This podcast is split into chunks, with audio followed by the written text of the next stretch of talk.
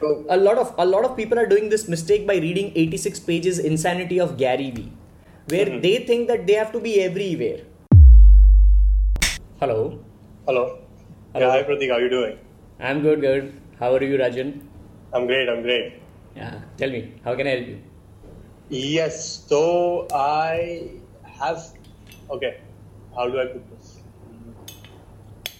Okay, so I have been working as a freelancer for uh, about an year now, mm-hmm. and I've recently made that. I'm recently wanting to make the switch from being a freelancer to a proper business.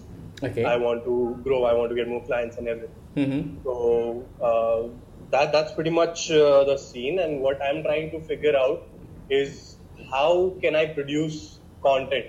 In the sense is uh, because I do a lot of consultation with clients, so I cannot uh, these are very domain specific consultations, so I cannot disclose them. They are confidential and recording them is out of the question. Mm-hmm. And uh, so, like, obviously, like you, Gary, everybody has been saying that document rather than create, mm-hmm. but uh, I don't know how or what can I document. Yeah. So, how do I get into that wherein I'm able to document and create a lot of content? Sure. So, let me just summarize everything for you.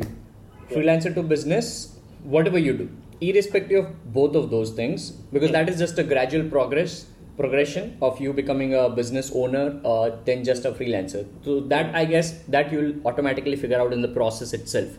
Okay. But now the point of content uh, where you mentioned that you are doing consultations and all those things. See uh, I'm right now doing so out of many things which I do right now, I'm also doing this consultation now. Mm-hmm. And at times I post the entire piece of content as a podcast, or at times I just put out micro unique piece of content in the podcast, where mm-hmm. probably at times just my voice would be there.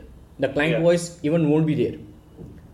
Okay. All right. Okay. So now there is no confidentiality issue because if the client is telling you that hey why did you put this piece of content where you are conversing with them you can clearly say uh, there is no voice of yours first of all i was giving you an advice uh-huh.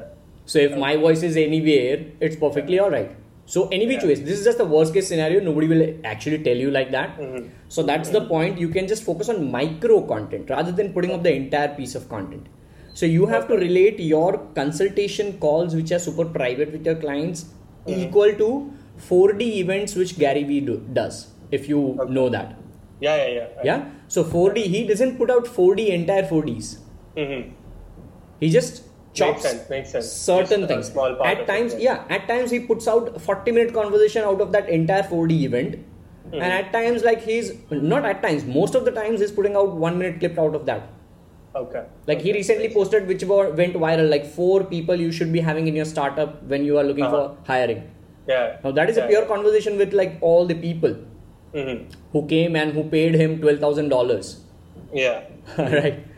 So you you have to understand that it is mm. it is way beyond like earlier it used to happen that it was because of private meetings and everything but the way people are now putting out content especially thanks to Gary Vee the way mm. he changed the way people should be using social media and then I'm trying my level best to do the same in India which mm-hmm. nobody in India is doing and yeah. uh, that's that's where i'm succeeding that's okay. where i'm trying so, to reach out to more people I, I just want to ask a quick question so like for me now that i'm starting out would it be better to focus on multiple channels like podcasting as well as video as well as posting on instagram and everything or like going deep on only one platform and then expanding out of there yes and no both how yes because you should be everywhere as much mm-hmm. as you can which mm. is like the single most important thing for any brand.